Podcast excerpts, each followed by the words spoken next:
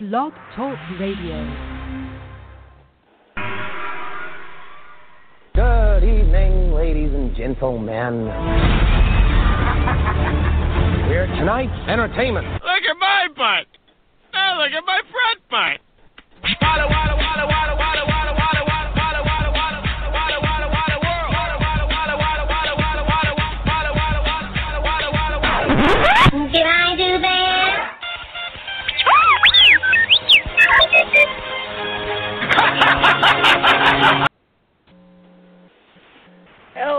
Everybody. Welcome to Steve's Video Store. Remind me, Carl, by next week I need to get a new intro because I'm officially tired of that after seven years. okay, we could do that.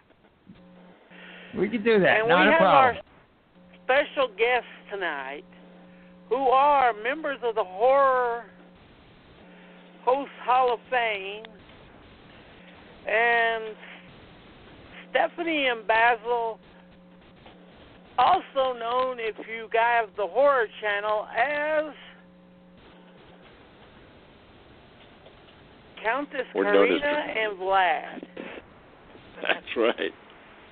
How long have you guys been uh, putting your shows up there? Well, to begin with, uh, thanks for having us on, Steve and Carl. We're glad to be here. And uh, what we, when I was put into the Horror Host Hall of Fame uh, last March, Halloween Jack from the Monster Channel had asked, uh, "Why don't you start doing new shows?" And uh, Stephanie was interested in doing it, and she said, "Yes, you should do it." Because why did you say we should do it, Stephanie? Because the world needed Drac. That's right. Yes. Yeah, and you know, if, The world needed Drac back. If Stephanie was ever right about one thing, it's what the world needs now is Drac, sweet Drac. You know. Exactly. So uh, we thought about what we were going to do, and at one point uh, we were doing Monster Bash in uh, Pennsylvania. And it was the June show, and I said we'll take along the the camera and uh, we'll we'll shoot some video there. We'll do some interviews, and we shot enough uh, to do a, a two hour interview show, and that was the first show we put up. That was in September, and it was pretty good. We get we talked with. Uh, uh, Ricou Browning, who was in, uh, he was the creature from the Black Lagoon. We talked to Beverly Washburn, who was in everything from Shane to Spider Baby with Lon Chaney Jr., Martine Beswick. Uh, we talked to um, a lot of people who are uh, artists like uh, Scott Jackson and Mark Maddox, uh, Malcolm Gittens, who's a Rondo Award winner. We talked to David Colton, who runs the Classic Horror Film Board and is responsible for the Rondo Awards every year, and uh, Sam Irvin, uh, director, who directed Elvira's second film, uh, and was also he's he's working nonstop over the past several years as a director for Hallmark and Lifetime channels, cranking out about a half dozen different movies a year. So they were all we, good ju- we interviews. just and we just had him on. Uh, what was it? Two weeks ago? Two weeks ago. Sam Irvin, Yeah. Yeah, Yeah. Sam. We Oh, had he's- Sam. He's a he's a wonderful guy. he's a hoot. Just- Yeah, and I got to tell you, And, sitting uh, down. I like to say this. Rest in peace. We're going to miss you and your cold jack soup forever, Malcolm. Yep. Huh? Oh, yeah, yeah, Uh, yeah, yeah. I know explain who you that, mean. Stephen. Yeah, Bob. Sometimes he Yeah. does that. yeah, Bob's. I know who he means. Yeah, Bob. Uh huh. Who passed Ah. away about a month ago? Yeah. Yeah. And uh I, I haven't been to Monster Bash in two years. I miss it. Yeah. Uh, it, we did uh, three of them. We did that one. We did the one in August in Canton, Ohio, which was with uh, Vincent Price's daughter, and then we did uh, the October show as well, and made a great friend in uh, Donnie Dunagan there. Uh, Donnie has actually been on our show in an interview situation. Uh, asked him for an interview, and I thought, boy, if we can get 10 or 15 minutes with him, that'd be great. He talked for like an hour and a half.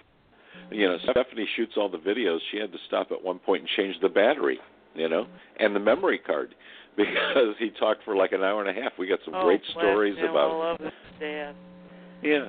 and we've been throwing like a couple of minutes in here and there with what Donnie said, some things he said about uh, Bela Lugosi we've used, and Basil Rathbone, uh, because after the interview show aired in September, uh, then we I, I told Stephanie midsummer I said, you know, if we're going to do this, we have to do it right. I guess we'll have to gut the rec room in the basement and build a set.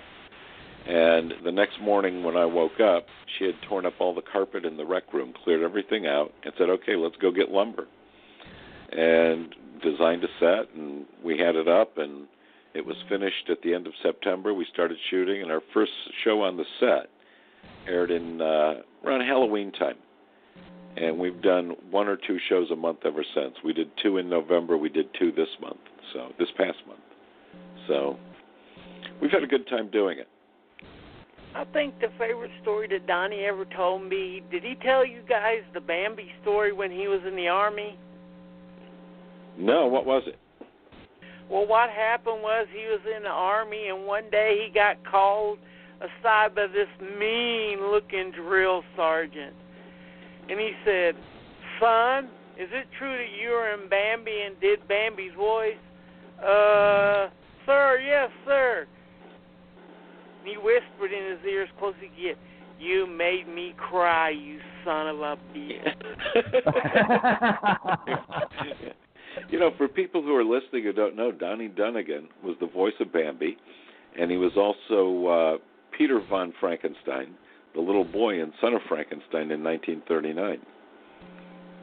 Yeah, Very he's cool. not the biggest one. He was like the year before you went, Carl. You just talking to him for five minutes was great. Yeah, he could pack more in five minutes than most people can in an hour. And if you can find it, use the issue of Video Watchdog that has Donnie Dunagan on the cover, has like a ten-page interview form, and it's like a must-read. We'll, we'll have to track that down. So, Carl, you're in New York Talks City. What are his things like in New York City years right and all now? that. Uh, okay, Steve. Uh, um, you were saying, yeah, I am in New York City. Yeah, how are things going in New York right now? It's uh, basically there's nobody out. It's it's it's very very uh, uh, it's just nobody out. The only thing that that's pain pain in the tuchus is going to uh, the grocery store or the, or the uh, you know that type of thing. But otherwise, man, everything's shut down. I mean, the restaurants are only doing uh, uh, uh, takeout or delivery. Uh, so you're at home. I'm doing lots of cooking. My roommate and, and just uh, uh, trying to be safe and watching lots of movies on Shudder and uh, Criterion channels. so that's about it. There you go. So I've been binge watching. You know, I was talking to uh, Joey Vento a couple of weeks ago uh, from New York. Do you know Joey from the Haunted Oh yeah, we know Oh. Joey. yeah, I know Joey. Let's put it that way. I know Joey. Yeah, and uh, he was had a photo up of of some film that was like a, a post-apocalyptic thing, and I said, "Boy, can you imagine being in New York City and walking through Times Square and there's nobody there?" And a couple of weeks ago, I said, "Hey Joey, how how prophetic was that? It may happen." You know. So, what about Well, in you- Tennessee? you know, I how, mean, how are things going there? Well, I, I had a friend of mine uh, actually post some pictures of the subway here in New York, and there's nobody on it. Nobody. Yeah. Yeah. So, and Tennessee, how's that going, Steve? Oh, we're doing pretty good here. We Tennessee and Kentucky don't have as many stupid people as some of the other states, thank God. well, there you have it. Because where Pretty we are much right around in this now, area, East Tennessee, every non-essential business is shut down, and a couple of local theaters and stuff that I pay, uh, patronize. And well, if you go on uh, Kickstarter, look up Ravens Records and Rarities. They're a local record shop here that has old vinyls, horror toys, and memorabilia. they're going through Dutch right now because of this whole thing, and they got a, a GoFundMe up to help keep their stuff alive while this is going under. So, if you can help, please help. Mm. Absolutely. So, so guys, uh, tell me a little bit more about your show and what you do. Uh, because to be honest, I I have never seen it, so I have to sort of imagine it in my head. I'm sorry, I'm not perfect. I think it's on uh, our new show aired last night. It was uh, seen in 809 cities in 114 countries around the world. Uh, it airs on the Monster Channel and streaming service, and you can also watch it on Roku. And what's the Roku address, Stephanie? The Roku uh, channel is the Eerie Late Night Horror Channel. If you search the Monster Channel itself, it will say it's not streaming. But if you try the uh, Eerie Late Night Horror Channel, it should work for you. You can access all the uh, Monster Channel shows. They don't have the on demand yet, but you can see the live stream. And as far as as the content of the show, it uh, it can vary from show to show. Sometimes it's very serious because Stephanie and I both have stories in a, a book uh, that was published at the end of November called Bela Lugosi, the Monogram Anthology, which is a collection of stories that are either prequels or sequels or Frank Dello Stritto, you know, the uh, very well-known fiction writer. He calls it facto fiction. Uh, had written an on the on the set story about one of Bela Lugosi's films. This book was nine stories, all tied into one of Bela Lugosi's uh, monogram pictures, and I had done his first picture, uh, the uh, the Invisible Ghost, and Stephanie did his last monogram picture, which was Return of the Ape Man. And uh, so we did a show when that came. Hey, wait a minute, doggone it! Oh, hold on a second. Uh oh. What, Drac? I'm on. I'm talking to Steve and Carl on their their podcast. What? Well, you forgot to mention Uh-huh. something very important about that book. Oh, all right. I, I will, Drac. oh, jeez, oh, criminy. Isn't it sad ever tried after to 300 a years the vampire? ego some people get? Yeah. You know, Drac's horrible. He's got an ego that's like, you know, you wouldn't believe. Uh, I forgot to mention that Drac wrote the foreword to the book, and Countess Carita wrote the afterword. hmm So, you know, the, Drac wrote the, the foreword, and then I have the first story in the book, and Stephanie has the last story in the book, and Carita wrote the afterword.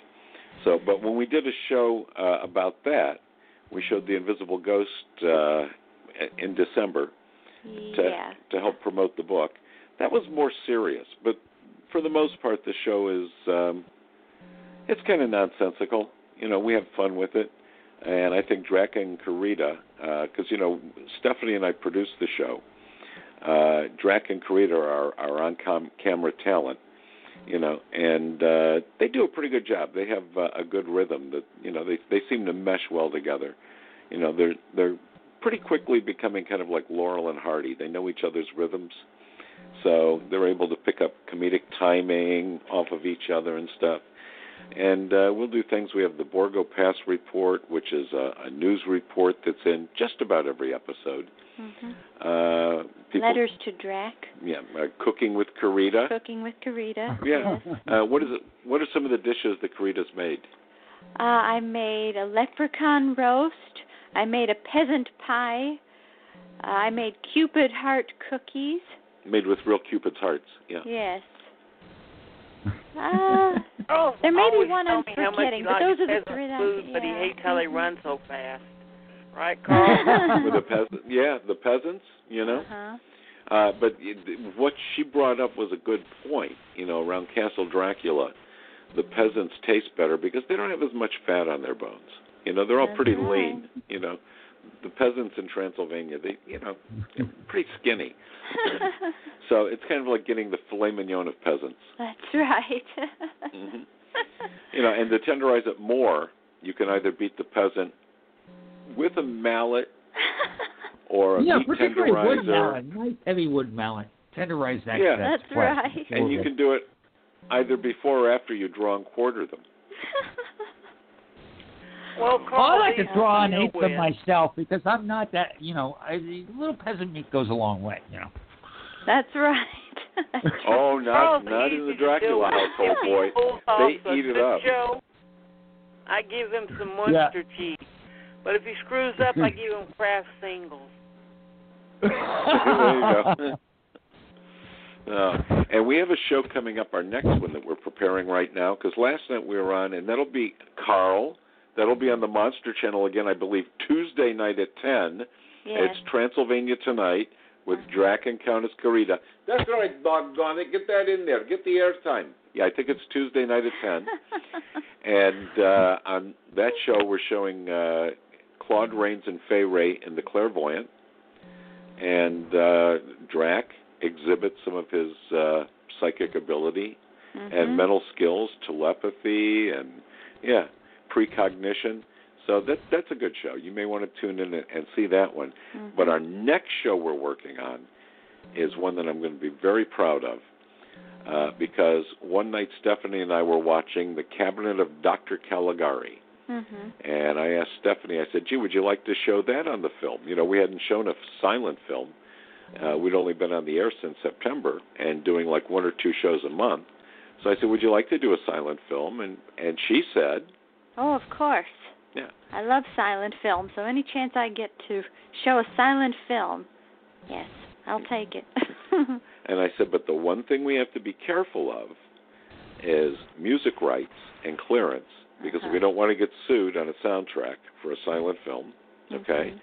And the other thing was English speaking prints could have also had a copyright on their title cards. So even though the film has fallen into the public domain, we had to be very careful of those two things. And well, Stephanie, what did you do? I rescored the film. I, I found a bunch of music uh, online and uh, created my own score for the film and uh, created my own uh, title cards, all that. And we Mhm. found a print that is absolutely beautiful. It was a German print, yes. I And mean- it was so much better than any uh, of the English prints that I'd seen. Yeah. It was beautiful. So, you know, I, I've seen Caligari many times hmm over the decades. I'm sure you have too, right, Stephanie? Oh yes, Have I you- love German expressionist films, and that's one of my favorites. Have Have you guys ever seen the Cabinet of Dr. Caligari? Carl Steve? Oh, absolutely. Yeah. You have never seen it looking and sounding as good as you're going to see it when you see it on Transylvania tonight on our next show. I guarantee you, because when I saw what she did with it, my jaw just dropped. She has music that's timed to footsteps, you know, and uh, the title cards uh, follow the the kind of the pattern that was in the original German film. I tried to, yes, I tried to use the original German title cards as inspiration, but put my own little spin on them. But uh, yeah, that's where I got the inspiration for those. I wanted them to be just as much uh, in the vein of German expressionism as the film itself. So Was she it did an hard to amazing job, and I'm very font? proud of it. Was it hard? What? Track down that German I'm that font.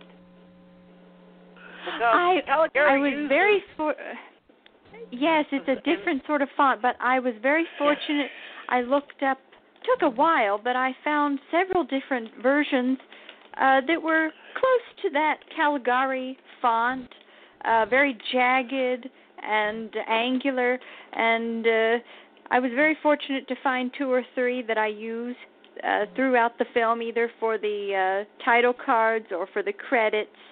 Uh, so I hope everybody will enjoy what I did, love the music that I chose, and love the uh, cards that I created. I, I got to tell you, you know, every year one of the things that are, are voted on for the Rondo Awards is uh, best film restoration. and this year I had voted for uh, the the one that came out toward the end of the year, the restoration of Murders in the Rue Morgue, the 1932 Lugosi film, because Mm-hmm. watching that was like watching the restored Dracula. It was like the first time you'd ever seen it. You know, this Caligari. If Stephanie does not get a nomination next year for Best Restoration on a classic film for her Caligari, I am going to be stunned because ah. it, it, I'm not kidding. I wouldn't say this. I'm not not puffing, you know, the or exaggerating. This is the best I've ever seen this hundred-year-old film look. Well, all I know Well, that is that's impressive.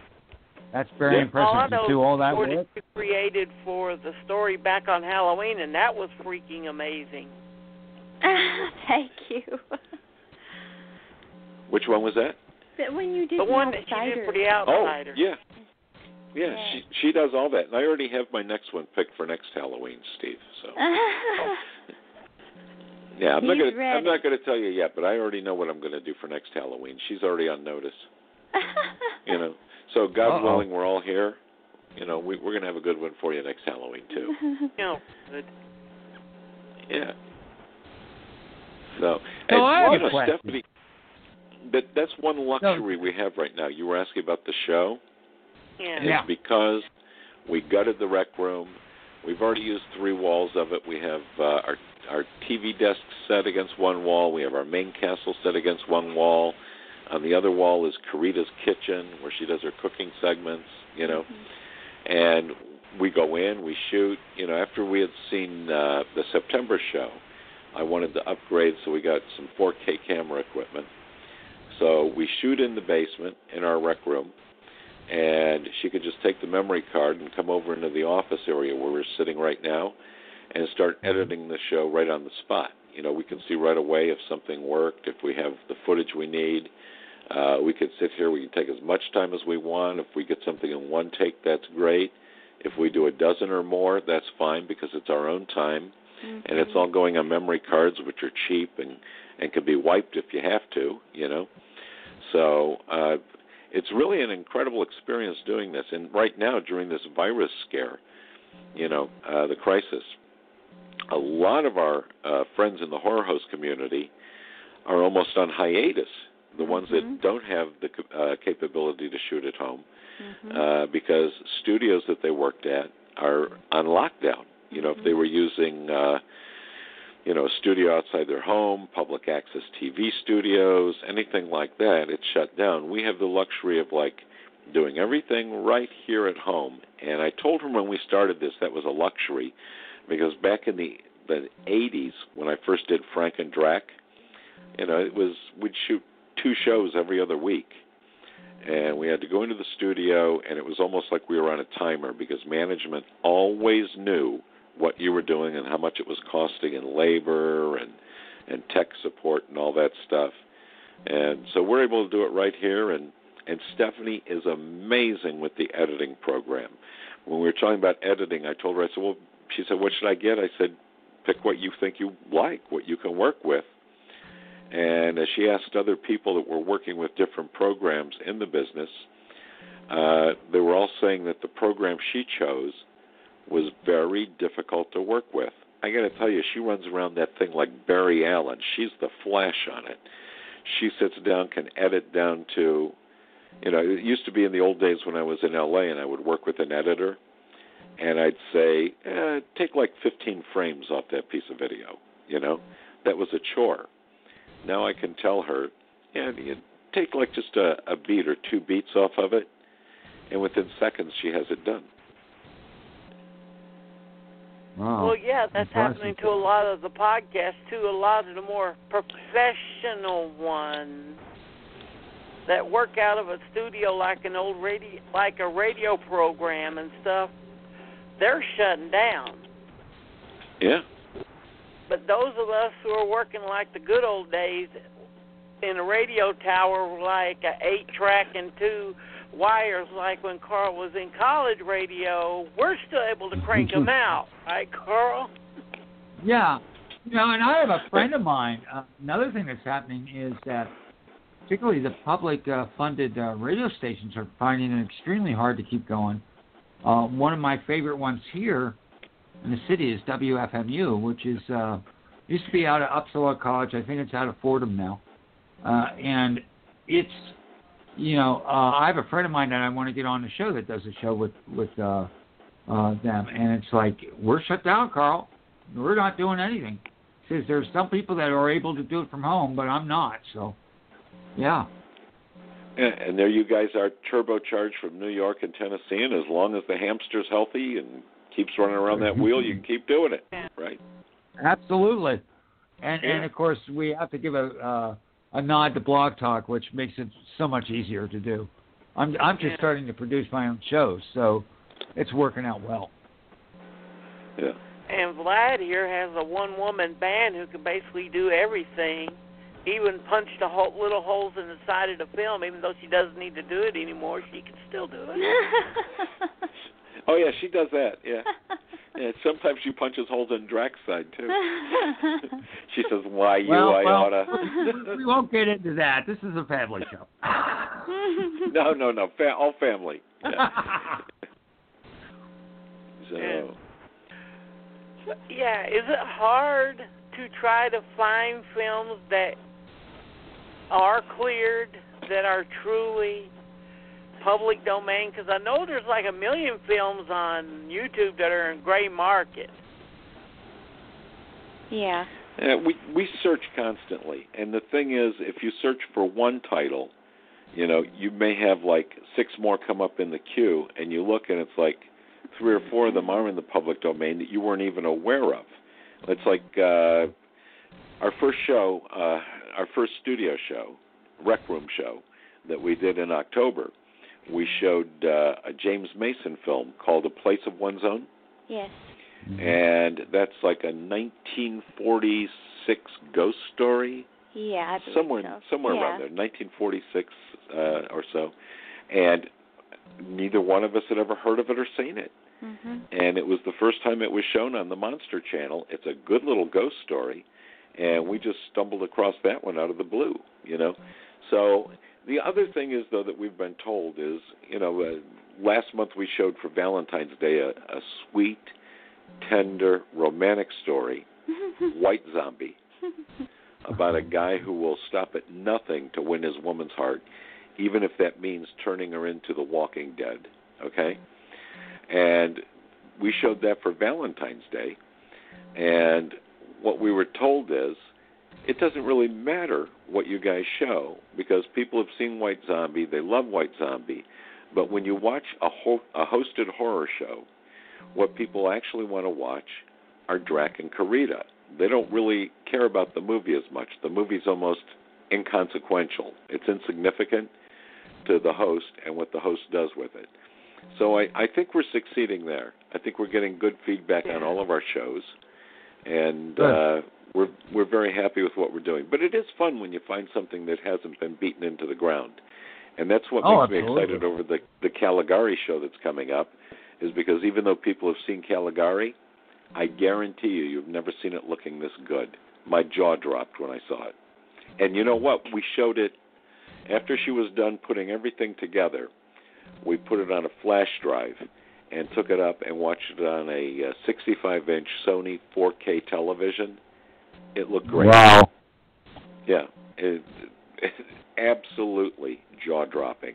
So I started looking for other pristine f- prints of like other silent films because I I think she's got a real niche for this. She has a very good sense of aesthetics and timing, and when she scored it, instead of looking at it as an overall film score, like last night we watched a film that had a good one.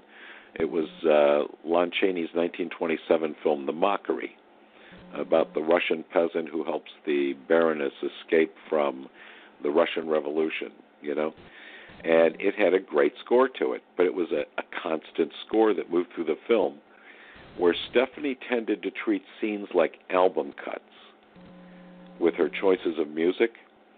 So the music can change from scene to scene, matching that tempo. And I think the way she did it really works, and it, it's it's a nice experience. Yeah. And definitely. So I have a question for you guys. Hold on, Steve. Hold on. Okay. So you know, you you were just talking about people are interested, maybe not so much in the film and the the host.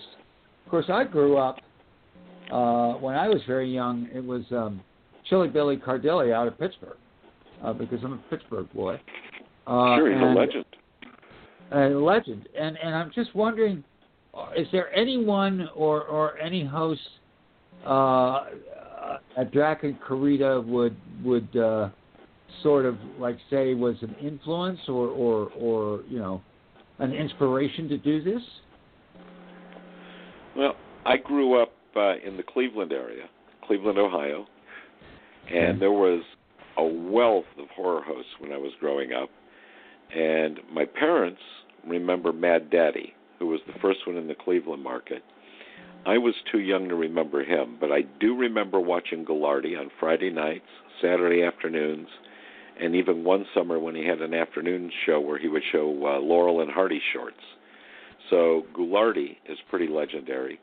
Uh, there aren't a lot of his shows that exist. A lot of his footage it wasn't videotape. A lot of them were done live, so a lot of his performance is lost.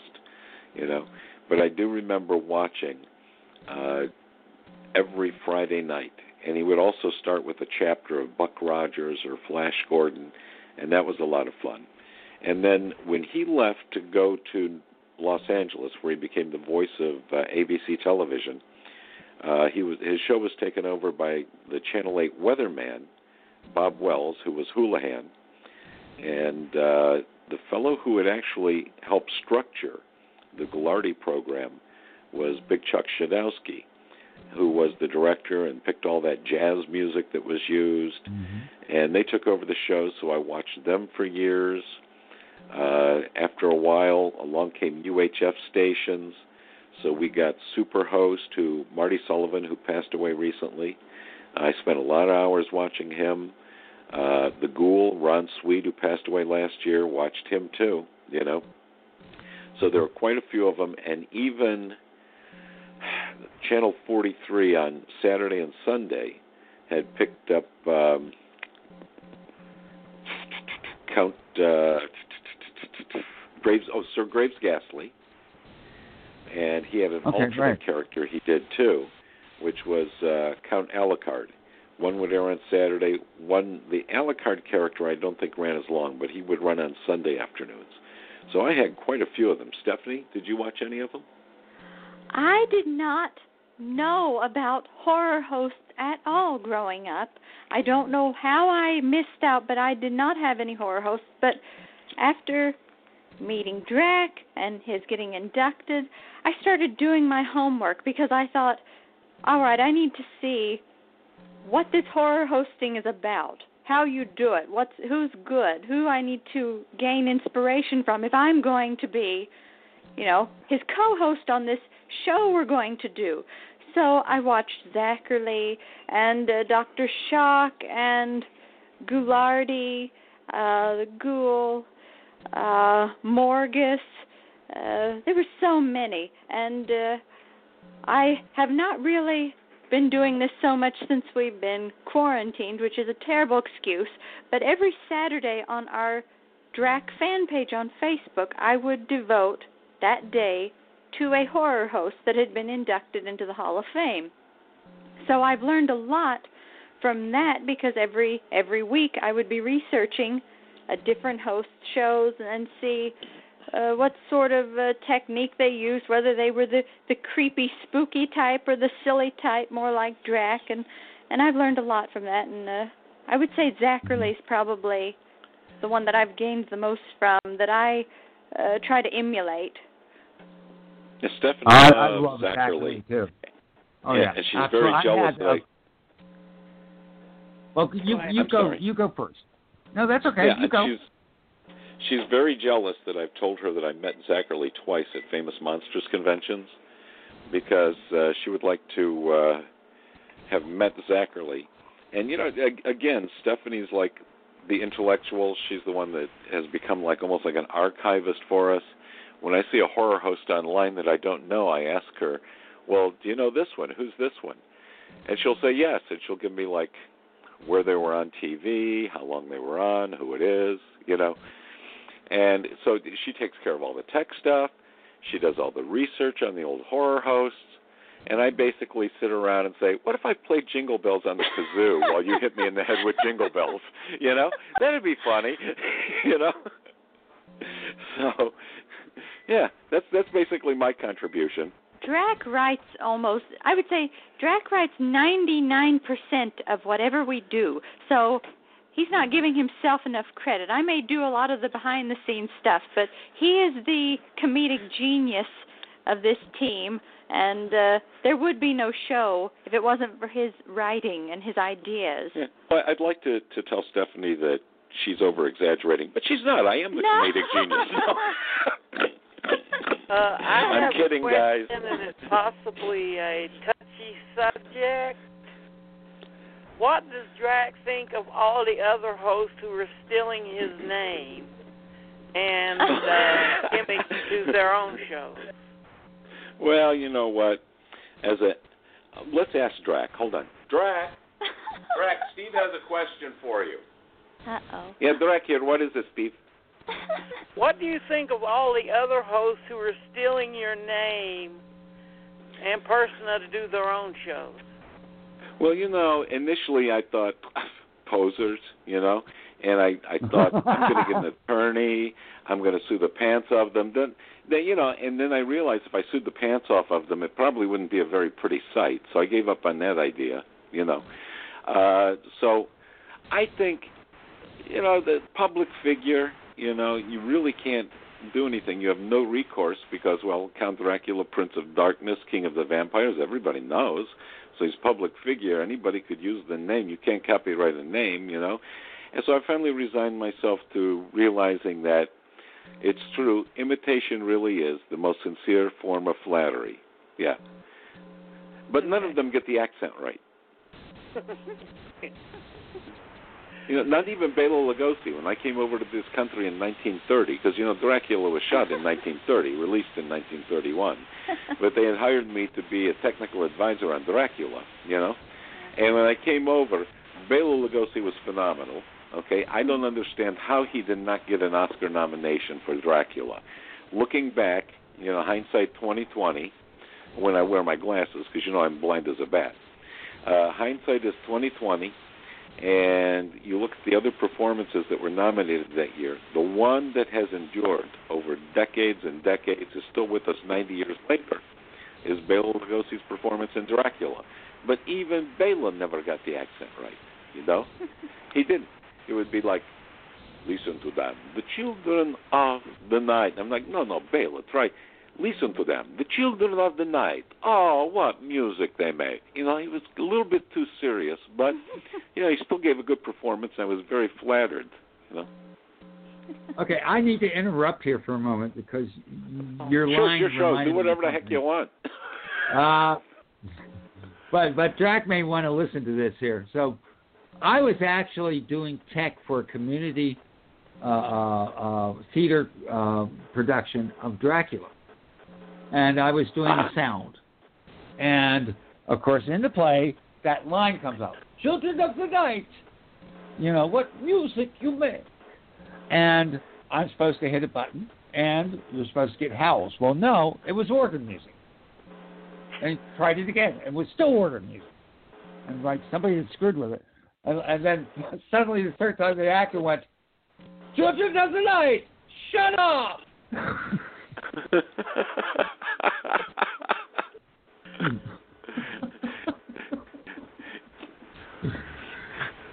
yeah, I just had to tell that story. One of my favorite stories. uh, Stephanie saw a production of Dracula where she said they did a scene with him on a rock turning into a wolf. Yes, the wolf. Yeah, there was a wolf on the rock, and then he a puff of smoke comes up, and he turns back mm. into his human form. And that was a high school play. I saw them do that. I don't know how they did it, but I thought it was exceptionally good, especially for a high school production. And we're talking about stage Oh. productions of Dracula. Back in 19, I was in a theatrical mm. company with an actor, Barney Cates, who had played the orderly in a stage production of Dracula, which I, I would have to assume at that point would have been in the late 40s or early 50s when he appeared on stage with Lugosi. And he said by that point, Bela was already very ill. And uh, they actually had to put his dressing room in the wings of the stage. Mm-hmm. And instead of your usual five minutes to curtain or five minutes to entrance, they would have to give Bela Lugosi a 10 minute call. And they said they'd give him the 10 minute call, and he'd stand up, and he looked so frail as he put the cape over his shoulders and got ready for his entrance. And then he'd start hobbling over to where his first entrance was. And the whole cast would be on pins and needles holding their breath because it's like, oh my gosh, he's not going to make it. He's not going to make it. He can't possibly go on. And he said the moment Bela Lugosi hit hit his mark, was in the lights, he became Dracula, and you could have never told he was ill. He said it was amazing. Yeah, that's not surprising, actually. Yeah. Oh, and Yeah. Stephanie, I just asked Yeah. my co-producer here, uh, Miss Princess, how could they do something like that? And she just said dog treats, lots of dog treats. Begging strips. That's Ooh, yeah. right. Gonna get some begging strips. Begging strips. Yup, yup, yup. yeah, it was about how old was he when he had the accident where he broke? Uh, wasn't his hip or something like that during a production? Okay. Mm, I know he got very ill during uh, his run in in Great Britain during Yeah. Dracula, and that's why they had to uh, end the run sooner than they had anticipated because Bela just told uh I think it was one of the Gordon brothers, I believe. If that's not right, I apologize to No, everybody, but I think it was. Richard uh, uh yeah, I think they you know, he he went to them and said, "I can't go on anymore. I'm too tired. Uh I'm too sick." And so they allowed him to come back to America and they ended the Dracula run. Uh but I I've never heard anything about him breaking a hip or anything like that. he says, Carl, look up uh, Fiend Without a Face and look for the Gordon brother that produced that. Probably Richard. Yeah, Richard Gordon. Yeah. okay, I'm I'm looking. You want it on IMDb? Yeah, just look up the producer. Richard Gordon, that's coming. I'm working on it. And a cheer comes up from the crowd.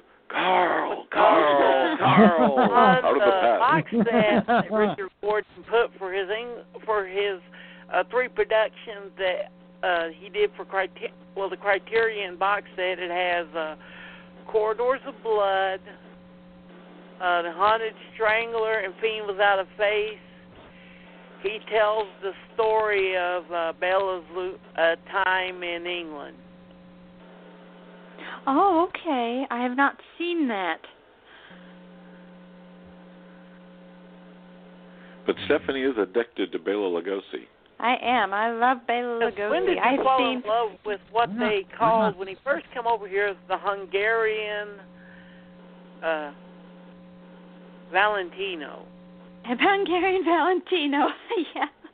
Uh, I remember when I was probably 12 or 13 years old. So I I got interested in the classic horror and Bela Lugosi uh, quite a bit later than most of the monster kids uh, did. I was probably about 12 or 13, and I remember I had seen Frankenstein already. My grandparents had a VHS tape of Frankenstein, and I had seen that once, but I really wasn't able to appreciate it yet. And then in the TV guide that year, around Halloween, they had a photo of Bela from Dracula, and I thought, okay, I want to find out why I keep why I keep seeing him in these TV guides. You know, there must be something great about him. And just something about his look intrigued me, as anyone who loves Bela Lugosi can understand. Yeah. So I waited. I marked the TV guide when Dracula was going to be on. I was so excited to watch it. Tuned in that evening, and the credits were in color. And I Oh. thought, this is not right. And it was the Hammer version of Dracula. So I was very disappointed. I had to wait all year till next Halloween season. Dracula was supposed to be on again. So I waited. Well, I marked it? it in the TV guide and and it it was the same thing again. So I had to wait till I was 17 years old. I finally got a copy, a DVD of Dracula with Bela Lugosi and I was finally able to see it. And I do not exaggerate. I watched Dracula every single night for a whole year. Every night I would watch Dracula. And I don't know that I could do it now, but at that time when I was watching it every single night, sometimes two times a night, because I loved it so much, it intrigued me and fascinated me. Bela fascinated me. I could quote you every single line from that movie. I could tell you when the fade outs were. Every, everything. That that's what made me fall in love with Bela and that's what made me start to research his life, buy up every biography I could find, uh, look him up on YouTube, and I believe, except for two films, I don't think uh, Prisoners is still available that he made in the 20s, and no, that's uh. Rejected Woman. That's wrong. Yeah, those two are lost. Yeah, lost, Uh, well, I, I'm not going to argue. I was, I was thinking that one was still available. That I'd seen someone had a copy of it once, but I won't argue. Uh, Rejected Woman, though, I know I have seen available, and I've not seen that one yet. But of all the films that he has done that are still available, I believe I've seen all of his films but that one. Wow. And I would love to find a copy of that. If anyone has a copy, I would love to get a copy of it. Is that the one somebody What had on was eBay? right And Being uh, Bela in his flamenco outfit days. The flamenco outfit days. Yeah, when I he was a for the flamenco production. dancer before he came over to uh America with the gaucho outfit. Outfit.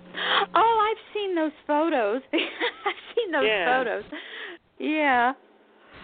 I would love to be able to see some of those pictures and some of his stage productions from that period. You know, since we're talking about Bela, another thing that I had a chance to do that that was a real kick is uh, one of our Drac Pack members, John Norris. And by the way, when we were talking about the Bela Lugosi monogram anthology before, uh, I'd like to mention that Stephen Moore did a great cover for that book. And uh, on the Drac Pack, he's Stevie Stevie Gothling, but Stephen Moore did an amazing cover for uh, the monogram anthology. If anybody takes a look on Amazon, Mhm. uh, that's his work. He took the uh, photos from the monogram period, colorized them. But another one of our Drac Pack members, John Norris, when I was working, uh, writing and producing in Los Angeles, uh, I had bumped into him at uh, the old Eddie Brandt Saturday matinee store, which a lot of people know because Eddie Brandt would also do like mail order. I believe even on rentals they would like send things out as rentals, and uh, was a pretty well known store. But uh, was there and he saw I was wearing a Dracula wristwatch. He said, "Are you a Bela fan?" I said, "Yeah." And he said, "Well, meet me here Saturday. I'll take you on like the Bela tour of Hollywood." And he took me from every place from the house on uh, Hudson where Bela lived when he was shooting Dracula, all the way through to Holy Cross Cemetery to uh, Bela's uh, grave. And at one point over the time that that I was in Los Angeles working on that project, he said, "What are you doing Saturday?" And I said, "Man, nothing." He said, well, "Why don't we go up to Santa Barbara and see David?" He was friends with David Manners, who was Jonathan Harker in Dracula, and so we we went up, uh, spent the afternoon with uh, David Manners, and at first he was very reluctant to talk about his Hollywood days. And uh, he said, "Oh, I don't like to talk about it." And I said, "That's that's too bad, David, because you know, long after you and I are both gone, there are going to be lots of little boys out there who love you. I was being sexist. A lot of little boys who love you for the movies that you were in, like Dracula and The Black Cat and The Raven, or not The Raven, uh, The Mummy. Mummy. Uh-huh. Uh-huh. And uh, after about five minutes, he must have thought about it. He said, well, "Okay, what do you want to know?" And I started asking him questions, and he said that Lugosi was very aloof on the set. Never really got to know him because while they were on the set, he would stand in front of a full-length mirror, looking at himself in the mirror and studying himself and moving in front of it.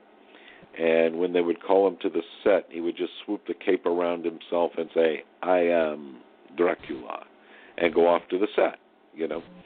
Uh, also, Tod Browning, the same thing. I said, "What was Tod Browning like as a director?" He said, "I don't know." You know, he stood in the shadows, smoking cigarettes in the corner of the studio. Never really saw him that much, even. He said, I got all of my instruction, all my direction from the cameraman, which would have been Karl Freund. So that was Right. a real, real treat. Yeah. It was a treat to talk to somebody that gave you like one degree of separation from Bela. Oh yeah, very Unlike- much so. Unlike unlike Vampira, going back to horror hosts who had uh, worked with him, well, at least known him. She had done some things with him, um, and she was very tight-lipped. She wouldn't talk about Bela Lugosi or James Dean or any of that stuff. You know, she sat and would talk for like an hour. You know, very pleasant, but just didn't talk about any of that stuff. She said it attracted a lot of like goofballs who just wanted to feel like they were reaching out to Bela across the veil through her. You know, so yeah. But yeah, I mean, that's a hard. I mean, that's two good choices. Like, okay, what do we have to choose? We have uh Tod Browning directed Dracula or Karl Freund. That's like a win-win situation either way. Well, after he said that, I've I've always wondered since then was Freund's opportunity to direct Mummy as the result of the fact of him going to the studio and saying, "I want to direct this film," and I think you can trust me because let's face it, I directed Dracula. But in all fairness to Tod Browning, we don't know if every night after they wrapped up shooting, if he took uh, Freund aside and said, "Okay, here's what we're going to get tomorrow." And went over the script with him and said, I want this, this, this, and this. So he was basically directing in camera, like John Yeah. Huston or Hitchcock, Yeah. who would direct films in camera. They wouldn't overshoot. You know, Hitchcock, it's very famously known that on one of his films, when he ordered his, his film stock, they said, You'll never be able to shoot it with that much film. And at the end of the shoot, he had like 50 feet of film left over, you know. So for all we know, Browning may have been very meticulous with Freund, and Freund went in and was like Yeah. a puppet, getting everything Browning had told him to. But Well- I've always thought, since David Manners said that, that Freund's opportunity to direct came as a result of him being so instrumental in the direction on Dracula. Yeah. Well, another And thing about Freund, uh, Go ahead, Carl. but another thing about Freund is that uh, as a cameraman, uh, he was considered one of the greatest. And in fact, you go later in his career, he was cameraman for I Love Lucy. He did the whole setup with three cameras, and that was how they shot television sitcoms to this day.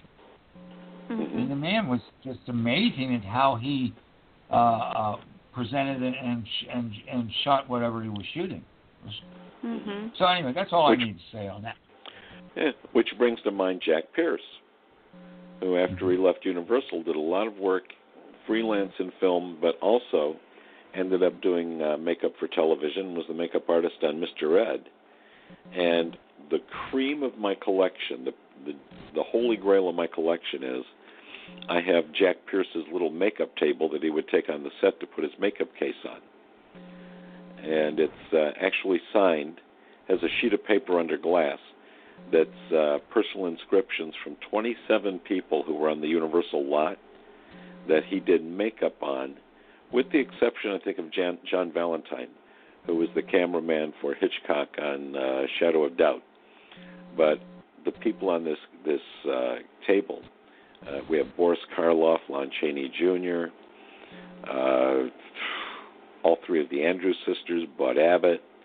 It just goes on and on. John Barrymore, uh, Irene Dunne, Charles Boyer, Walter Brennan.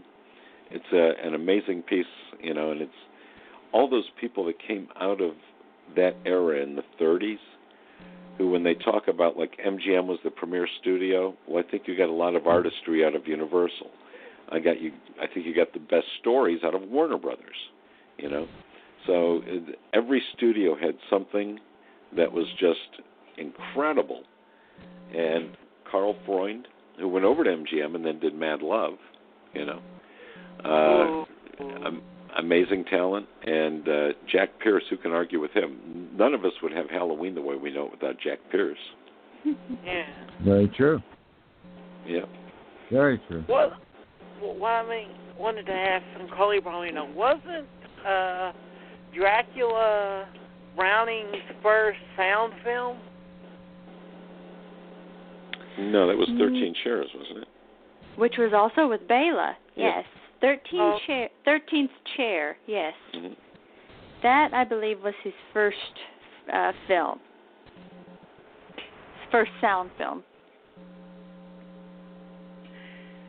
Yeah. And a lot It of was- people, I you know, it the, the, was 13 chair Dracula, Unholy Fruit 3, and then yes. Yes. The film that got him banned from working in film. Please, of course. freaks.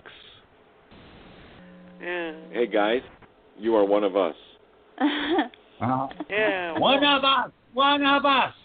Yeah, there you go. I'm marching across the table right now saying that. So, uh, yeah, but he did he did things after Freaks. He did Mark of the Vampire and uh, what Yeah. Miracles for Sale was that Mm, was that before Yeah. was that after? And what was the one that Yeah. Cortlandt Hull told us about that um, was was uh, a Henry Hull film that Browning directed his last picture? uh, the Werewolf of Uh, London. No, no, no, no, no, no. Uh, that's the one with Colin Clive. Is that what you're thinking of? no, that's Mad Love. No, no, no. Oh yeah, it was Freund that directed that. Colin Clive. Uh, Miracles for Sale. What did I? I was that the one I said? Yeah, Miracles yes, for Sale. that's the one you said. Uh-huh. Yeah. Yeah, that was 1939. So I'm looking now. I'm playing Carl's part and looking up uh, his uh, sound work, which they don't have the 13th chair listed here. Am I wrong on Yes, that? they do. Oh, yes, they do. Yeah, 1929. And then a film called Outside the Law. So Dracula was his third sound film. Yeah. And then he did Only Iron Man. Was that difference Edward G. between a podcast and real is if you contradicted Car- Carnita in real life, me and Carl would be walking away like, we got to get out here right now. We don't want to. well, it doesn't happen often. No, no. No. Not even at dinner time. What do you want for dinner? I don't care. Just make whatever you want. yeah. But then it's usually burgers again, which if you watch our show Tuesday night, you'll get. You'll get that reference if you watch our show. Yes. Yeah. no Because steak. really doesn't make burgers that much. Yeah. So, what are your guys' favorite films? Horror films. Of the old ones, of course, uh, Freaks, Mad Love, uh, Vampyr. That's one that Carl loves. to Vampyr. I love Vampyr. Uh, I, I, I'm a big Carl Dreyer fan, so yeah. Mm-hmm.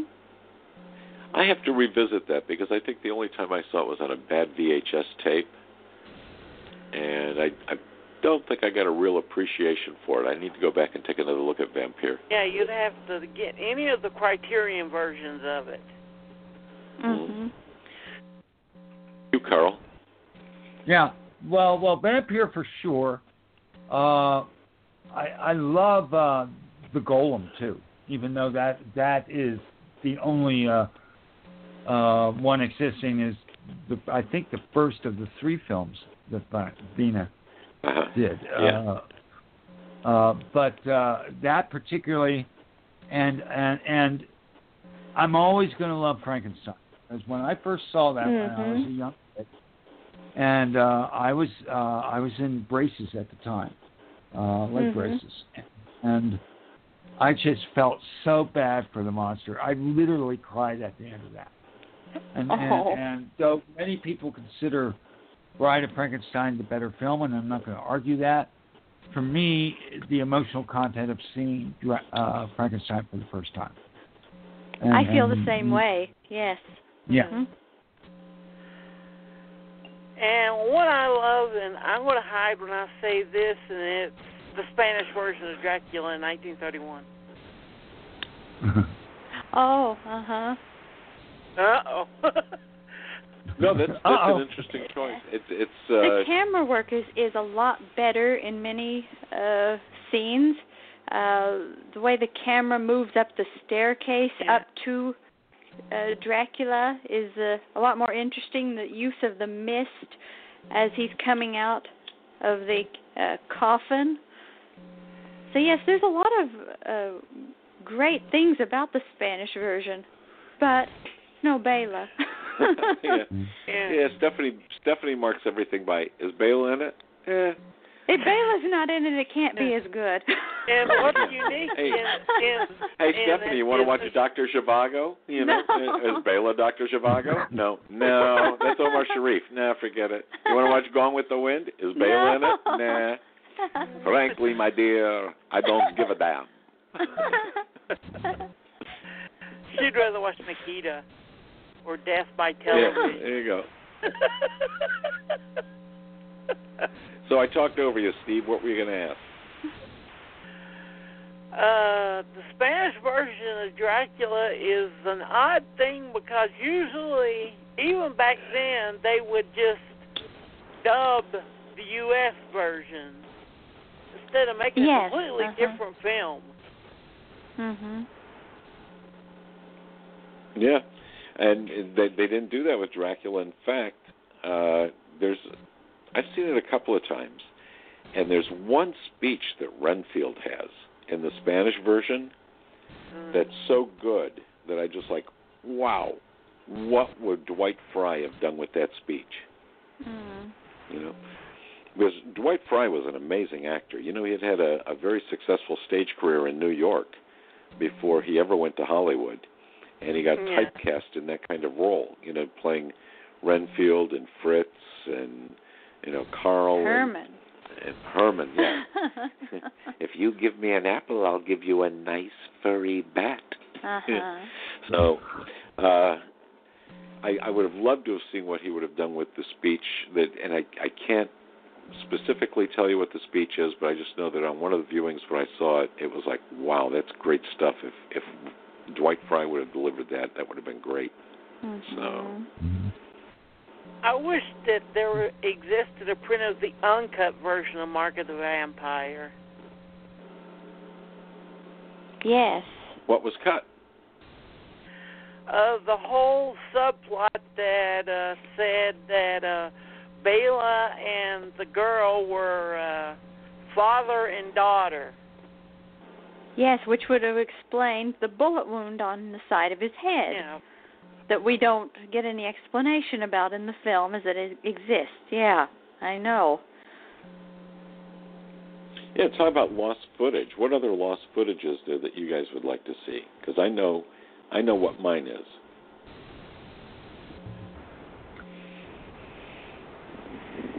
Jep- What about insert Jeopardy Carl? music here. Well, I, I, I, I think it would be uh, lost footage. How about a lost film? London After Sure. Midnight. oh yeah. London After Midnight. London After Midnight. That I'd like to see. I'd like to see the two lost Golem films too. Mm. Yes, yes. And uh, I'd like to see their Janus Cup.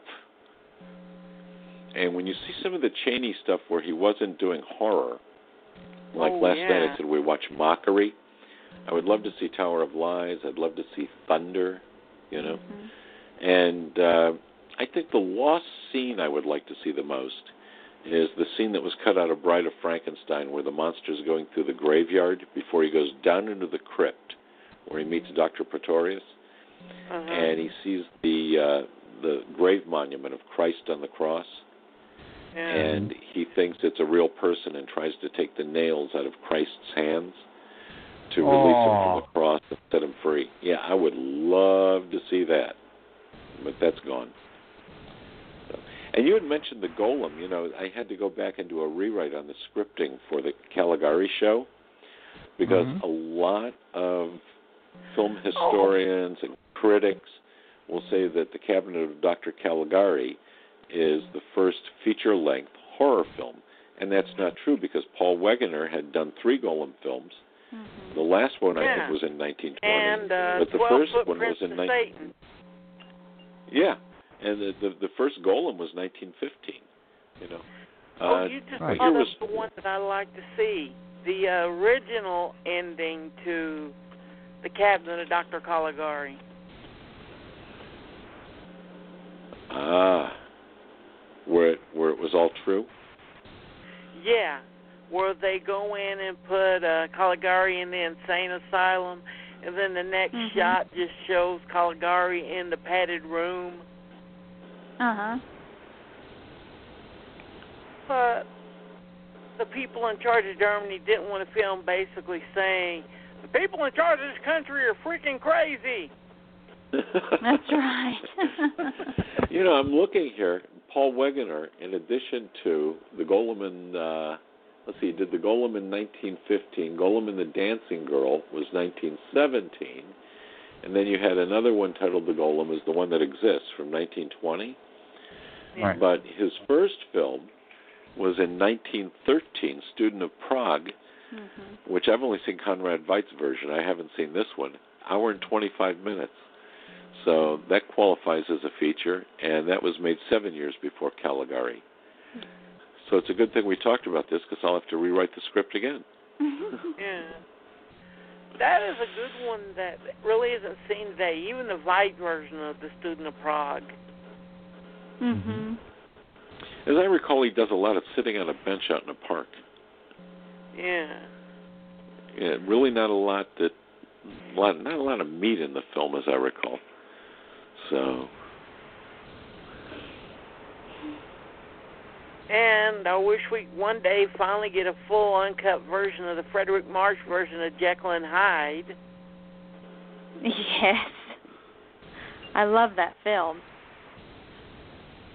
well, I wasn't aware that, that there was anything cut out of that. What's oh missing? yeah. The biggest thing still missing is uh when uh Ivy the prostitute is under the bed, it shows her laying under the covers and then throwing her underwear out from under the covers. Yes. Yeah, I just I think the last time it was uh, on TCM they talked about that. Yeah. Yeah. Well, I'm surprised they didn't leave that in in 32 because the Hays office really wasn't enforcing anything until 34, which always right, exactly. I always say, you know, if the Black Cat had come out a, a month or two later, it would have never seen the light of day. Yeah. You know. Mhm. Well, oh, it's, yeah, it's that less, film I love. Yeah. Love that It- film. less censoring and more well let's cut this two hour film down to a manageable 90 minutes so we can ship it out on a double feature program True. Yeah.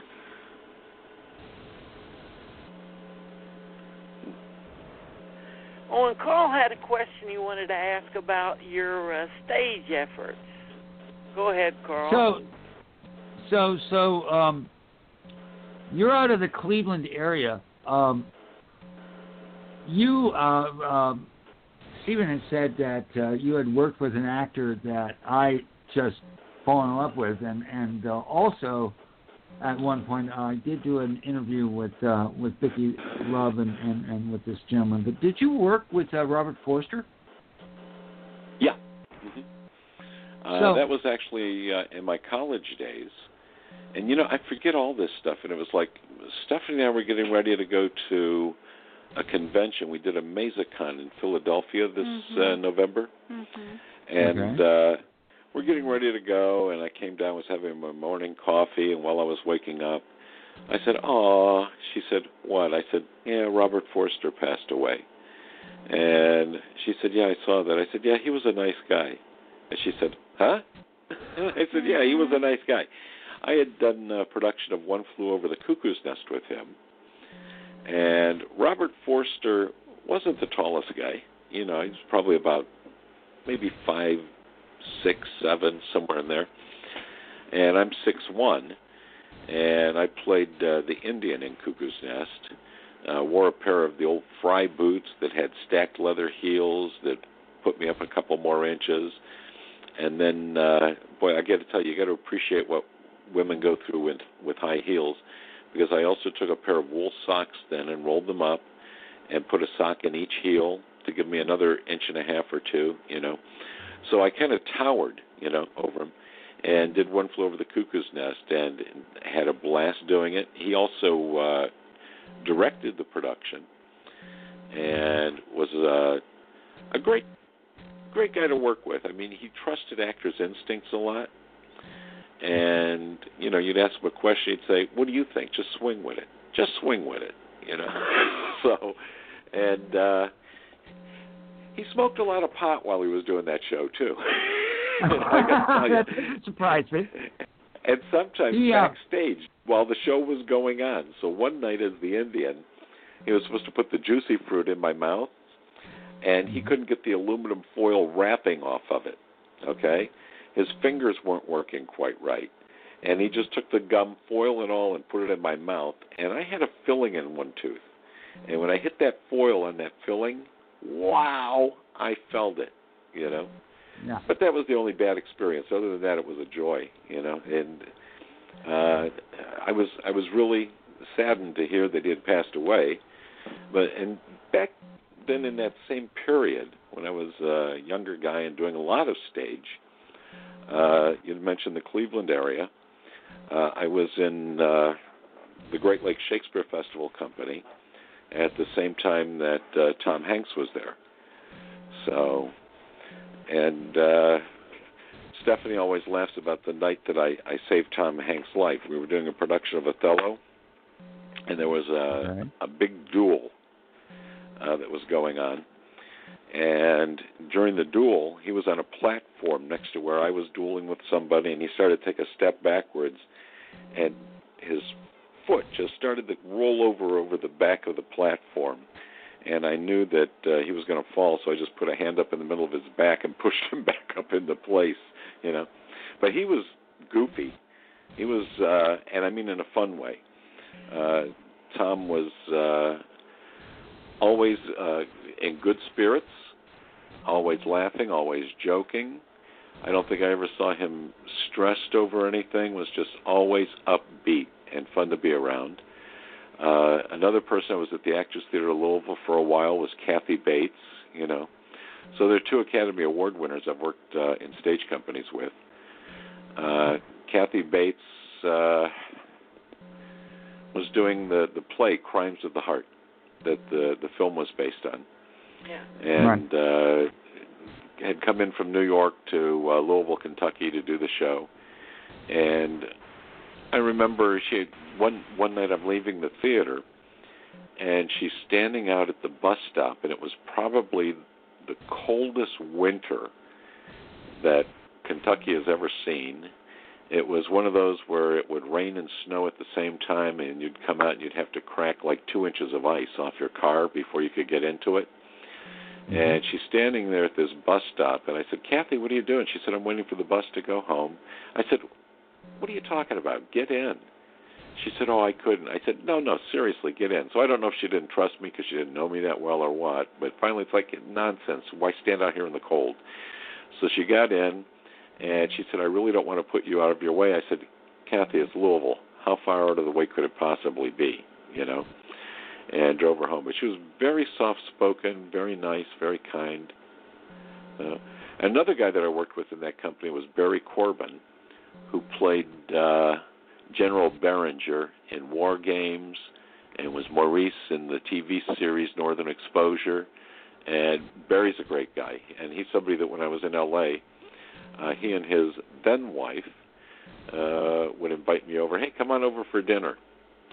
You know, and there's a story about that too, because the one thing, two things I just cannot stand to think about eating: liver and tuna. Okay, and I got over for dinner, and I thought, oh boy, here I am out in Hollywood on my own, and I'm gonna get a home cooked meal tonight. You know, Sue's gonna cook. And Barry said those magic words when I came in. Oh, you're gonna love it. Sue made her tuna spaghetti. oh no. so we ate it. And that year that you were Kathy Bates, it had to be like '84, wasn't it? The year of the Challenger explosion. A little bit earlier than that.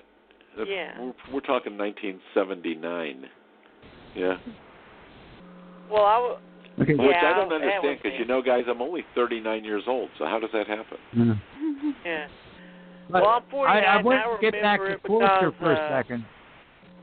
Go ahead, Carl. I, I just wanted to get back to Forster for a second uh, because I just wanted to say I uh, I was in Bradford, Pennsylvania. My folks owned a music store, and uh, I I was managing it for a while. And St. Bonaventure is is right there in Olean, and he would come down. He was out of uh, uh, Rochester. He had his own troupe because that was his home turf, Rochester, New York. And he'd come down to uh, St. Bonaventure's uh, at least once a year for like three or four years running, and I saw two plays that he produced and directed. So I've I've I've been a huge fan of his. So so I'm very envious that you worked with him.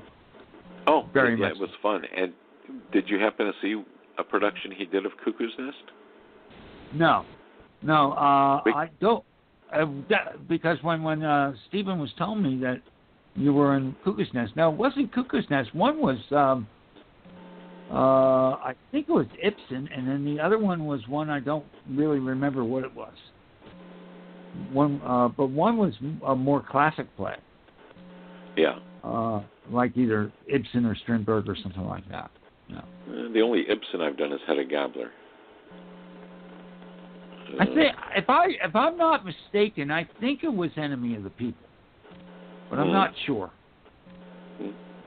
Yeah, it's, and you have to admire somebody like that. Here's a guy who, you know, was doing television, doing film, but also had his own theatrical company on the side. You know, and there are a lot of people that have done that. You know, you had uh, Orson Welles when he wanted to prove uh, a point about directing, he went off and he staged a Shakespearean production, or John Carradine, who most of the money he made in movies he pumped into doing his own theatrical company. Know, and for Right. ten years, I had a theatrical company. We didn't do anything intellectual or heady. You know, it was uh, staging murder mysteries. And here in Northeast Ohio, I had a cast of there would be 14 actors in the show, and I think I surrounded myself. I was lucky with a dozen of the best performers you could find in the area, professional actors who would do like commercial work and voiceover work around town and stuff who were very good, the best of the community theater actors. And then for the ingenue and juvenile roles, I would use students from Baldwin Wallace University and Kent State University. And for 10 years running, I you know, I would have put my acting company up against John Houseman's acting company in New York. You know, they were pretty good. And we did that for about 10 years, all original scripts. We would do 13 shows a year uh, in two different locations. There were these things where you'd go out for a full weekend to a lodge. And Right. uh, uh, generally, I was the detective of the piece, Sam Marlowe, private eye. You know what I'm saying, pal? Yep. And uh, yeah, and I think over the, I figured up one time over that ten year period, I probably wrote about twenty seven thousand pages of dialogue. So uh, the scripts were usually about two hundred pages a weekend, which is nothing when you get into doing a full weekend that goes Friday, Saturday, and into Sunday brunch, because uh, two hundred pages that's only about three and a half hours worth of material you know. Right. So you had to have actors who would know the story and be able to think on their feet and do improvisation. And that was what was so great about the company that we had is that these performers were just like first class, top notch all the way, you know. So, so the, the Forster show that you saw, would would he perform in them as well as direct? No, no, he was he was just directing. Yeah. So I never got know to that- see him act, you know, in, in, in stage production. But Mhm. but I've I've been a huge fan of his for many many many years, uh, and and just loved him, you know.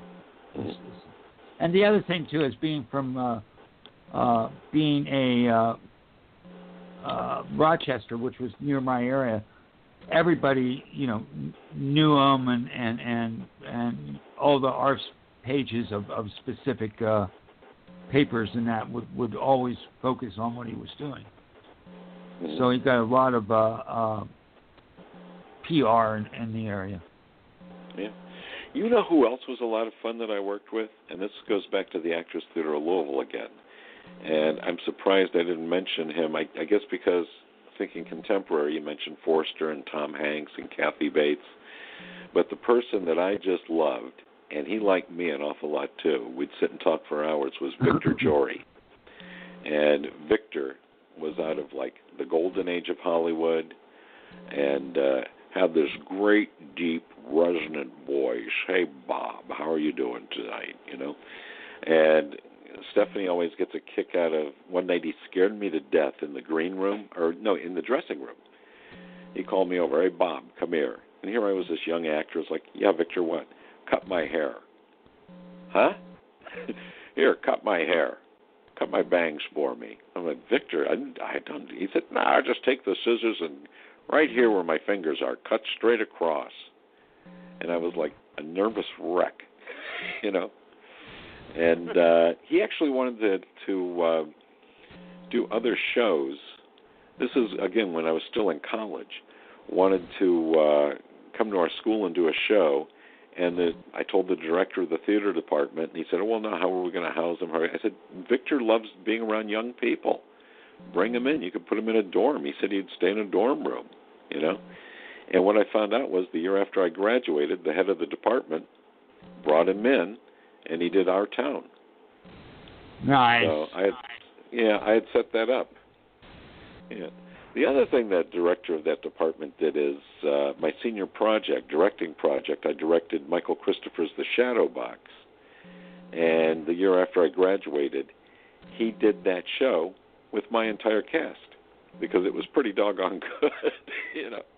Which is like Michael Christopher's script was great, but uh, again, it's always having an eye for talent. That's one thing I've kind of prided myself on uh, professionally.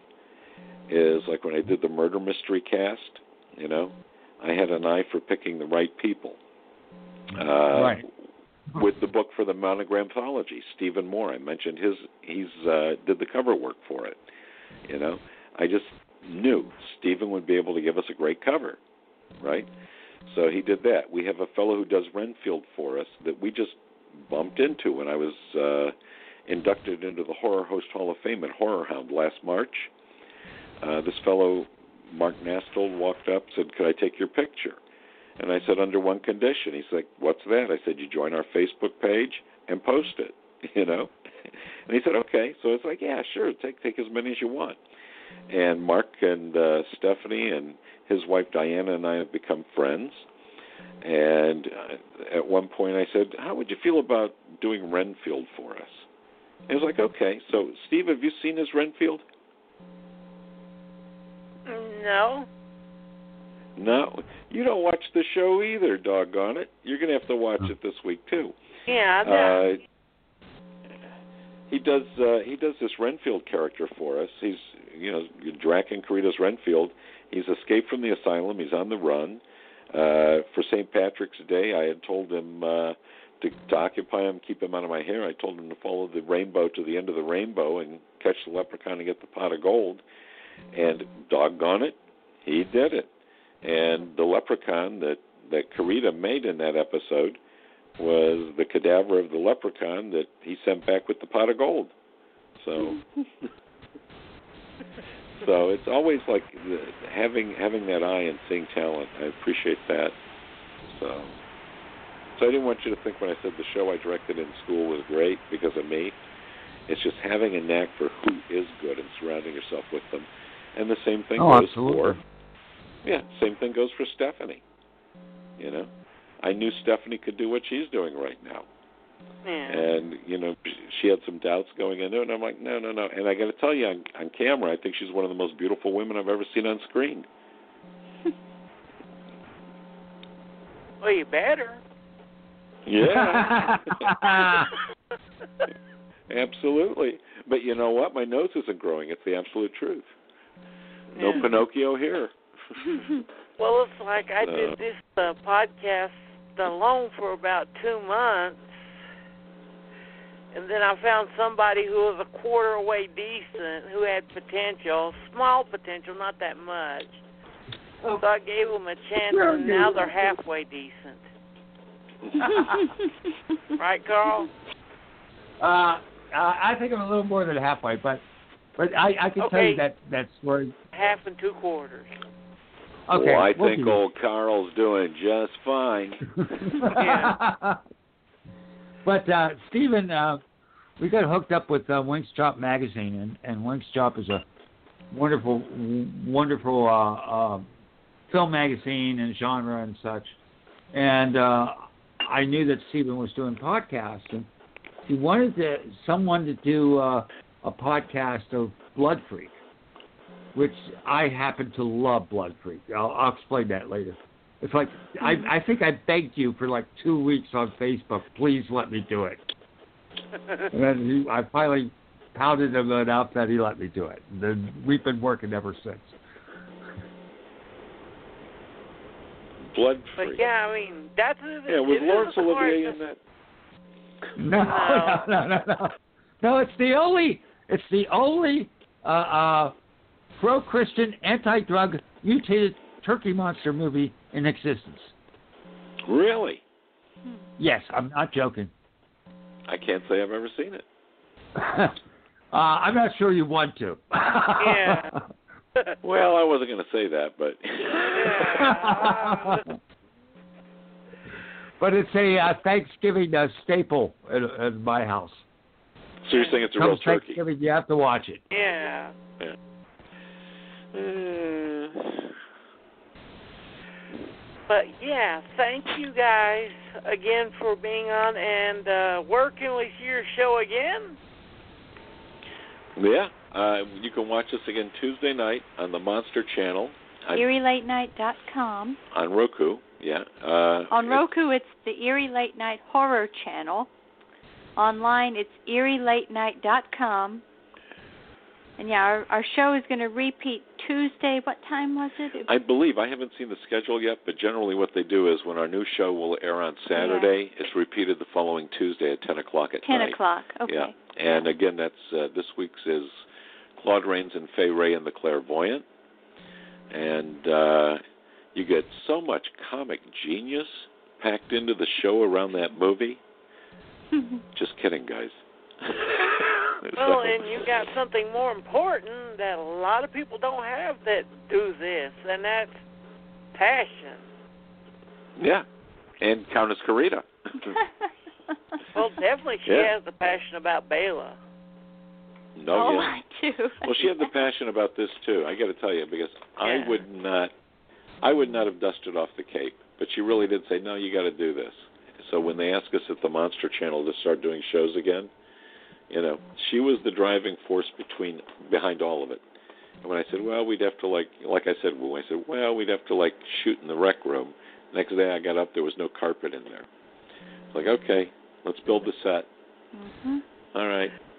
She learned Well, how to use the it's like, camera. she uh, learned how. Yeah. The old, the best thing, uh, Stephanie, is like the old joke George Romero said in Document is Dead. He said, "You know how they say you can pry my guns from my cold dead hands? With me, it's you have to pry my editing machine from my cold dead hands."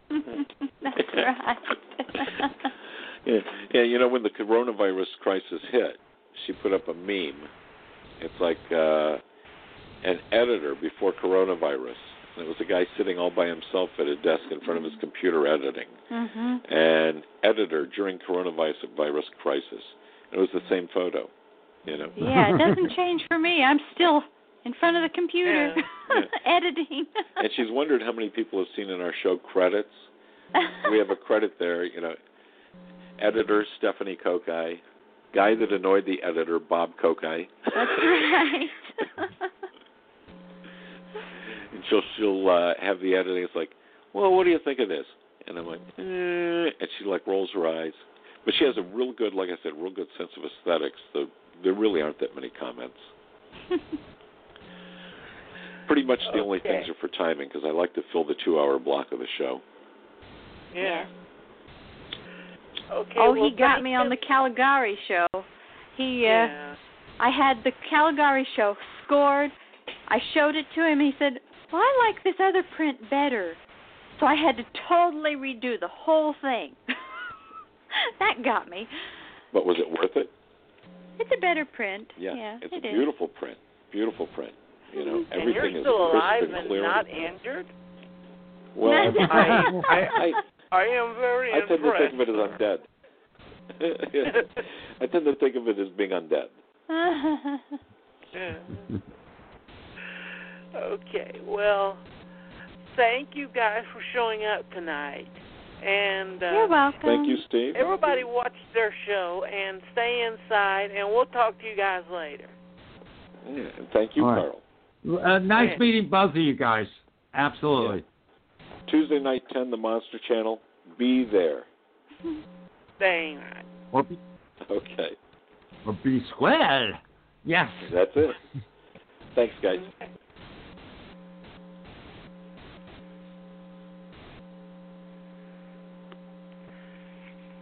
This has been a pretty bad week for coronavirus deaths. If you're into jazz and soul, this has been a crappy week, hasn't it, Carl? Oh, Jesus God. Yeah, it has. Absolutely. Yeah. Without And a uh, give us a little history, if you can, on the who Winford Marsalis was. Pretend well, I'm ignorant. it's so not you don't Winford, have to. it was his it was his father. Uh, and I really don't know that much about them, to be honest. I know father of, of, of Winford and uh, Brandon, but that's it. Yeah. Well, he So was one of the big much. band leaders in uh, Nolans back during the Nolans band leader days. hmm Yeah, I, I didn't get a chance to really read that article, uh, so so unfortunately I'm not the person to ask. Um, Okay. my apologies. Well, let's just move on to the one that we all know. If you if you're close our age or close to our age, you know at least one of his songs, and that would be the late great Bill Withers. Uh, this you- one hit hard. Yeah. This one hit If you hard. think that- really hit hard. If you think that he Right. just did lean on me, then you're very, very, very wrong. He was something. Uh, the interesting thing about Bill Withers is he comes in on 71. By 1985, he's gone. He basically told the, rec- uh, the record uh, uh, business to go take a flying leap. He only did seven albums. He did two with Sussex Records, which are the two gems. Then he did uh, a, another uh, uh, five or six with Columbia. And there was some good stuff on the Columbia too. But man, I keep forgetting about how good of a songwriter he was. Seriously. And he was very it was about him and it was about his characters. Well my my favorite song of his by far is Grandma's Hands. Oh in God, two yeah. minutes in two minutes he just gives this incredible heartfelt you know nod to his grandma and of course part of this is is his grandma raised him. You know, he was born in a small coal, ta- coal town in West Virginia. Uh, he was already near in his 30s by the time he started music. You know, he'd been in the Navy for a number of years. Um, and then all of a sudden, you know, he hits and he and he hits with, uh, uh, you know, with uh, uh, oh come on, I just lost the song. Um, what was Excuse his first me? song? No, no, Was no. uh? I know, I know, I know, I know, I know. Oh, eh, better leave your thing alone. Ain't no sunshine. Ain't no when- sunshine when she's gone. gone. Yeah. Yeah, He I mean that's a very sparse song. Yeah. Yeah. And and that's the thing. Uh, there's a wonderful, you know, he did a tour in 1972 when the second album came out with studio musicians, and uh, they televised it from I think was it the Carnegie Hall or Lincoln Center, one of the two. And man, that concert you'd hear these two minute or three minute songs on the radio, but with those musicians that go on to five, six minutes with a two minute introduction from him saying about what the song is. And you know, he, he another thing is like if, if the the subjects of his songs were so so human, you could feel it like when he says, uh, "Who is he and what is he to you?" Yeah, That song. Doggone. We know that the You know, word uh, wasn't doggone it, but let's not get into Yeah, that. yeah. Well, it was God damn it, but yeah, it was supposed to be. Yeah, God damn it. You know, God Who damn it. And what Yeah. is he to you? And sadly, that know really didn't become a cult hit until really the guy who's, let's be honest, he's the king of pulling on the pulling album tracks off albums and putting them on the soundtracks and just making us go, damn. yeah. And that would be Quentin Tarantino with Jackie Brown. Yeah, he used that with Jackie Brown. And and when that came on in Jackie Brown, I'd go, yeah.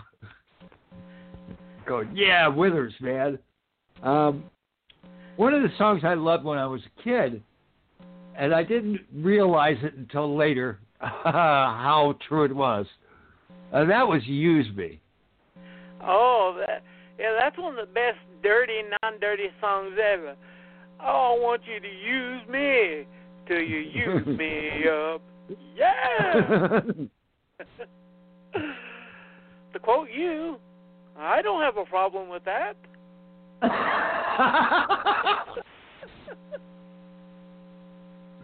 yeah, that that basically explains every every uh, uh, relationship I've had with a woman in my lifetime. Seriously, I'm But not yeah, joking. he, he was good, better than you would think. If you really want to go go on Spotify and take a deep dive on Bill Withers, you'll find an amazing amount of good music. And you know what? The other thing I have to say before we we get off of Bill Withers is his voice. He was not. He didn't have a great tone or that, but you try singing. I know, I know, I know, I know, I know, I know, Oh, I know, I know, I know. Try that sometime. Try uh, taking a uh, uh, uh, one syllable and holding it for for like thirty seconds, which he did. Yeah, He was an Yeah, amazing just try to- vocalist. I know, I know, I know, I know, I know. I knew someone that thought he was talking last said to me, "Why's he saying wino for?"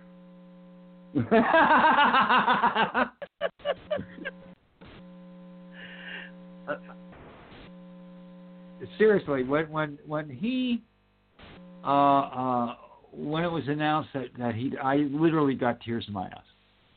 Uh I loved Bill Withers and I've loved him since I was 13 years old when that first song song came out. And and ever since then. Uh and yeah, it's a it's a real loss. it's a real loss. Okay, and moving on, Carl, what is it that they said before they uh, put the videotape into someone in Videodrome? Um, I don't remember the line actually. I've got something I'd like to play for you. Oh, I got okay. All right.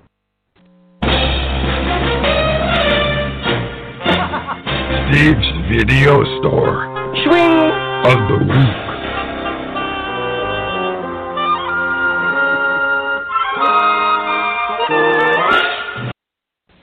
Ah, the swing is back.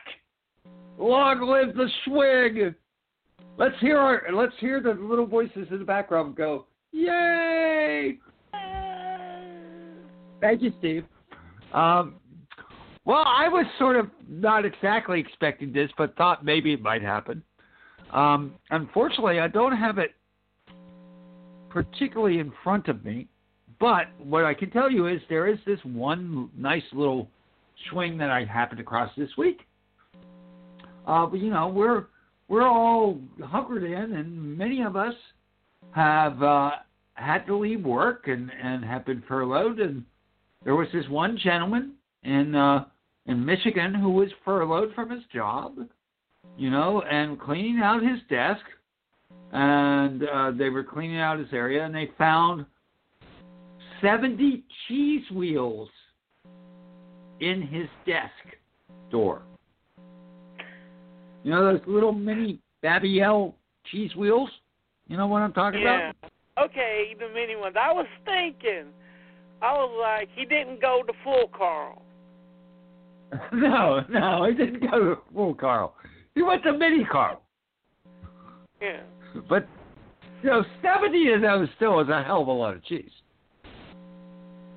Oh God, yeah. Yeah, that's still that's that's you know, if each one of those is one ounce, that's seventy ounces of cheese and a shitload of wrappers, man. Uh, I'd rather have a pound and without wrapping, but that's me. Um, but yeah, just uh, you know, uh, I found that amusing, and a man that certainly should be related to me. You know, I mean, come on. How many times have I gone off on cheese on this program? How much I I love cheese. Everyone knows I love cheese. Yeah. So there, this is for you, worker in Michigan that had 70 mini cheese cheese wheels in his desk. This one's for you. You got the swing of the week.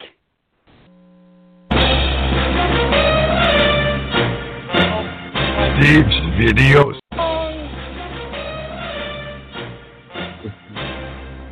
Showing.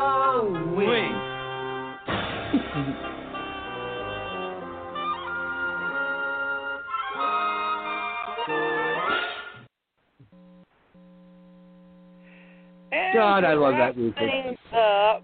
Well, let's get into the spie- the spiel, the selling point, the prostitution part of the show, which we're all so proud of. Tell us what's up tomorrow night, Carl. Okay, well, tomorrow night uh, will be the second uh, uh, show that we will have with uh, um, author and uh, film critic Noel Vera, uh, and, and uh, Noel being from the Philippines. We are going to uh, do a second show specifically on Pinoy or Filipino horror, and that's going to be tomorrow here on this station instead of DLN. So, Okay. so and we'll where listen to it here. can the people who just listen to this station go to do their homework before tomorrow night's show? Just go to uh, Deviant Legion on Facebook, and the show's all already up there, and just click on it and listen to it. And there you go. And sometime this week, I don't know when, me and Miss Love are going to be doing the second episode of Sci-Fi Theater with Forbidden Planet. And on Saturday, we'll be doing a dual show. Not two shows, but a dual show. Okay, I got the With I two got my stars. fencing épée up. What?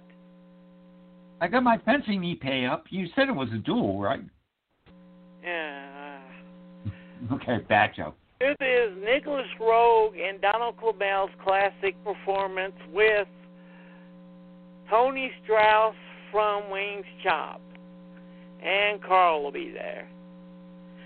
So join us as we talk class, talk about this psychedel- psychedelic classic. Is how you say it? Psychedelic.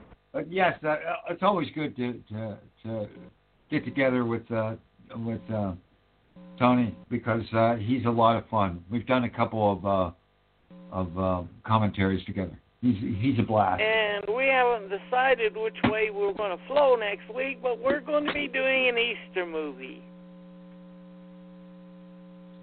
So maybe maybe we should like come up with three and have people vote on it. What do you think? Yeah, but first we got to make sure we can get access to the three. I, I'll tell you what. I'll I'll I'll look on my end and see see what we got. Okay. Okay. Okay. Cool. And thank you again to Vlad, Stefanie, And Carnita Carnita, and Bob. and Drac Yep. for being on the show tonight. And thank you for being on as usual, Carl. Oh, my pleasure, Stephen. Always. Not a problem. And to quote Looney Tune, dibba dibba diz, that's all, folks. Good night. Good night, everyone.